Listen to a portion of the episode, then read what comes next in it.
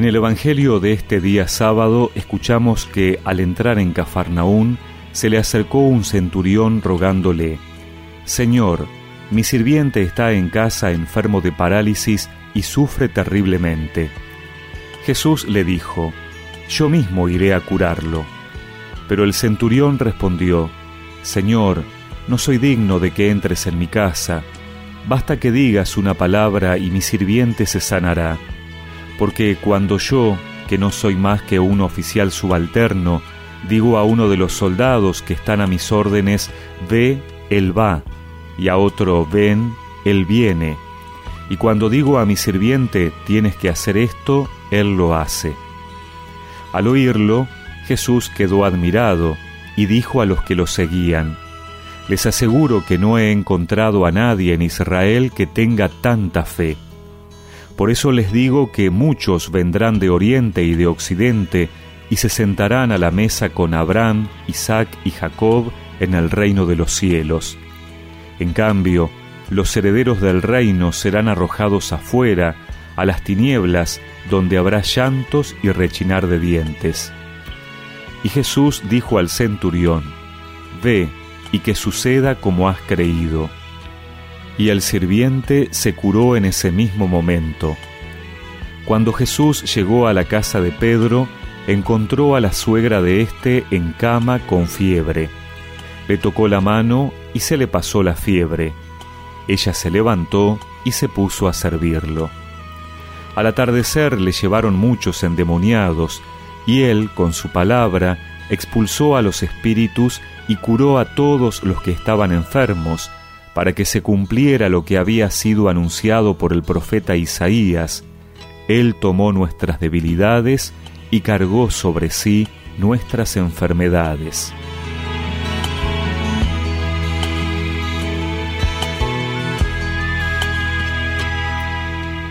El Evangelio de hoy resalta esta dimensión sanadora de Jesús. Sana el mal físico del sirviente romano, un hombre pagano, es decir, que no era de la misma religión. Sana a la suegra de Pedro, que sí es judía.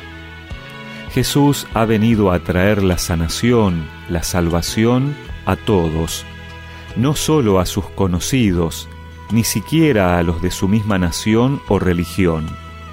Jesús está abierto a las necesidades de todos. Este es el primer punto para nuestra reflexión tampoco nosotros podemos encerrarnos en nuestra burbuja de relaciones o intereses. Como Jesús, nos tenemos que abrir a las necesidades de los demás sin descuidar a aquellos que están cerca.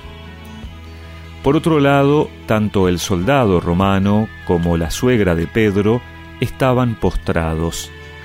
El soldado por una parálisis que lo hacía sufrir atrozmente, y la suegra de Pedro en cama por la fiebre. Uno hace muchos años, la otra seguramente desde hacía algunas horas. Pero los dos estaban postrados.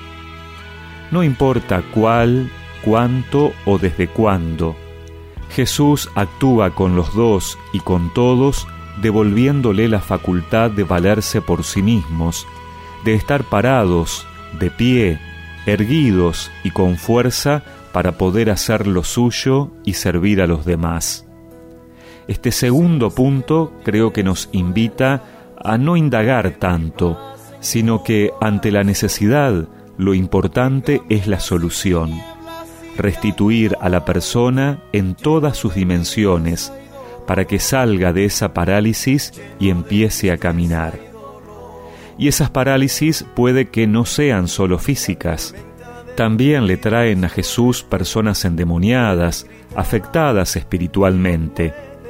Por eso no solo tenemos que preocuparnos por las necesidades corporales de los demás, sino también por las espirituales, afectivas, psicológicas, porque tal vez ellas sean la verdadera razón por la que muchos están postrados y sin poder avanzar.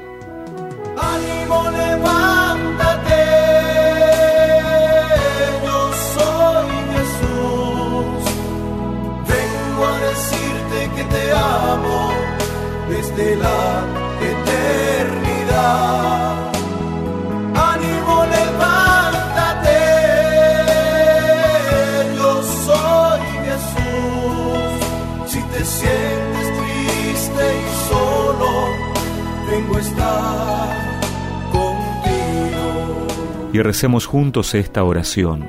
Señor, levántame de mis postraciones para que también pueda servir a mis hermanos, ayudándolos en sus necesidades, para que avancen en tu camino. Amén.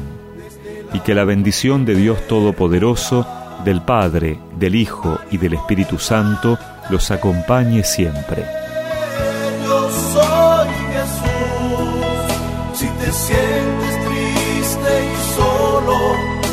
Vengo a estar